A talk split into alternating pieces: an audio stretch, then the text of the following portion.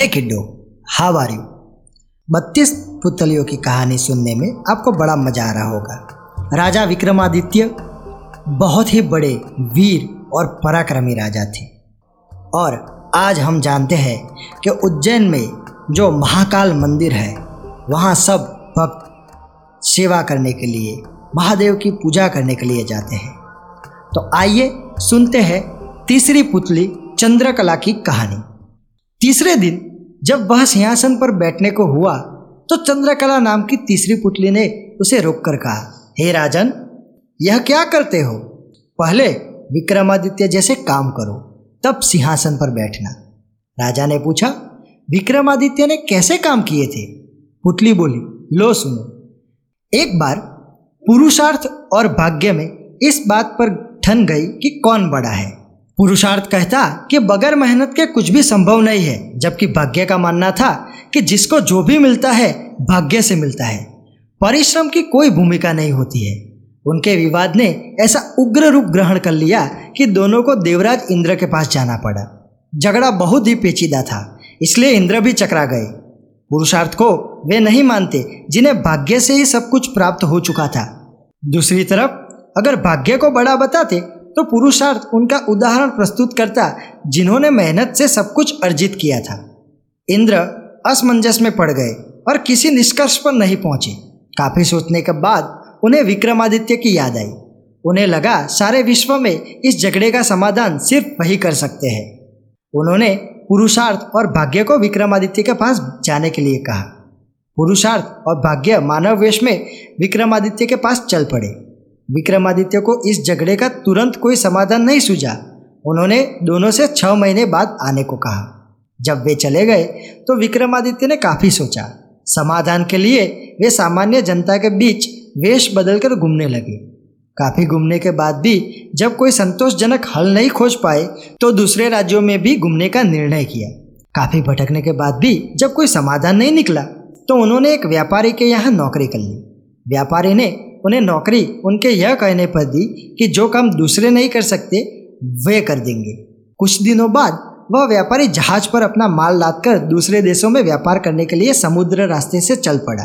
अन्य नौकरों के अलावा उसके साथ विक्रमादित्य भी थे।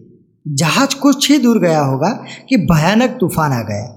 जहाज़ पर सवार लोगों में भय और हताशा की लहर दौड़ गई। किसी तरह जहाज़ एक टापू के पास पहुँच आया और वहाँ लंगर डाल दिया। जब तूफ़ान समाप्त हुआ तो लंगर उठाए जाने लगा। मगर लंगर किसी के उठाए न उठा। अब व्यापारी को याद आया कि विक्रमादित्य ने यह कहकर नौकरी ली थी, जो कोई न कर सकेगा, वो कर देंगे। उसने विक्रम से लंगर उठाने को कहा। लंगर उनसे आसानी से उठ गया। लंगर उठते ही जहाज़ तेज गति से आगे बढ़ गया, लेकिन टापू पर विक्रमादित्य छूट गए। उनकी समझ में नहीं आया कि क्या किया जाए। द्वीप पर घूमने फिरने चल पड़े।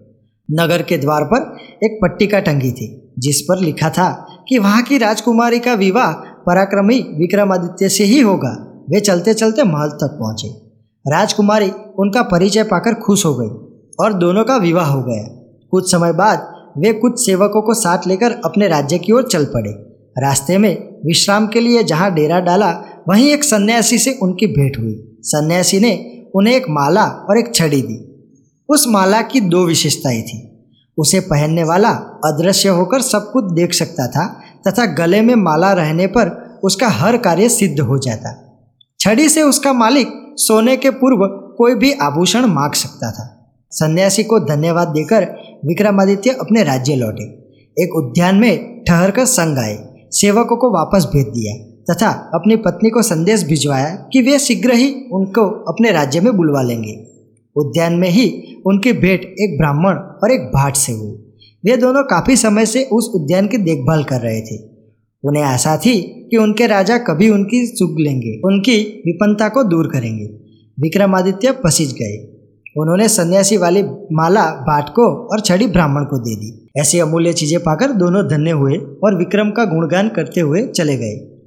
विक्रम राजा दरबार में पहुंचकर अपने कार्य में संलग्न हो गए। छह मास की अवधि पूरी हुई तो पुरुषार्थ तथा भाग्य अपने फैसले के लिए उनके पास आए। विक्रमादित्य ने फैसला लिया कि भाग्य और पुरुषार्थ एक दूसरे के पूरक है। उन्हें छड़ी और माला का उदाहरण याद आया और छड़ी और माला उन्हें भाग्य से सन्यासी से प्राप्त हुई थी। उन्हें ब्राह्मण और भाट ने पुरुषार्थ से प्राप्त किया।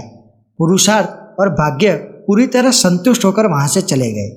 कहानी सुनाकर पुतली बोली, बोलो राजा, क्या आप में है ऐसा न्यायप्रिय फैसला लेने की दक्षता और अमूल्य वस्तुएँ दान में देने का हृदय और सामर्थ्य?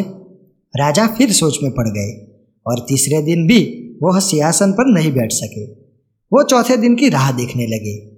चौथे दिन की चौथी पुतली काम कंगला ने सुनाई विक्रमादित्य की दानवीरता की कथा, जो हम आगे सुनेंगे। So stay tune bye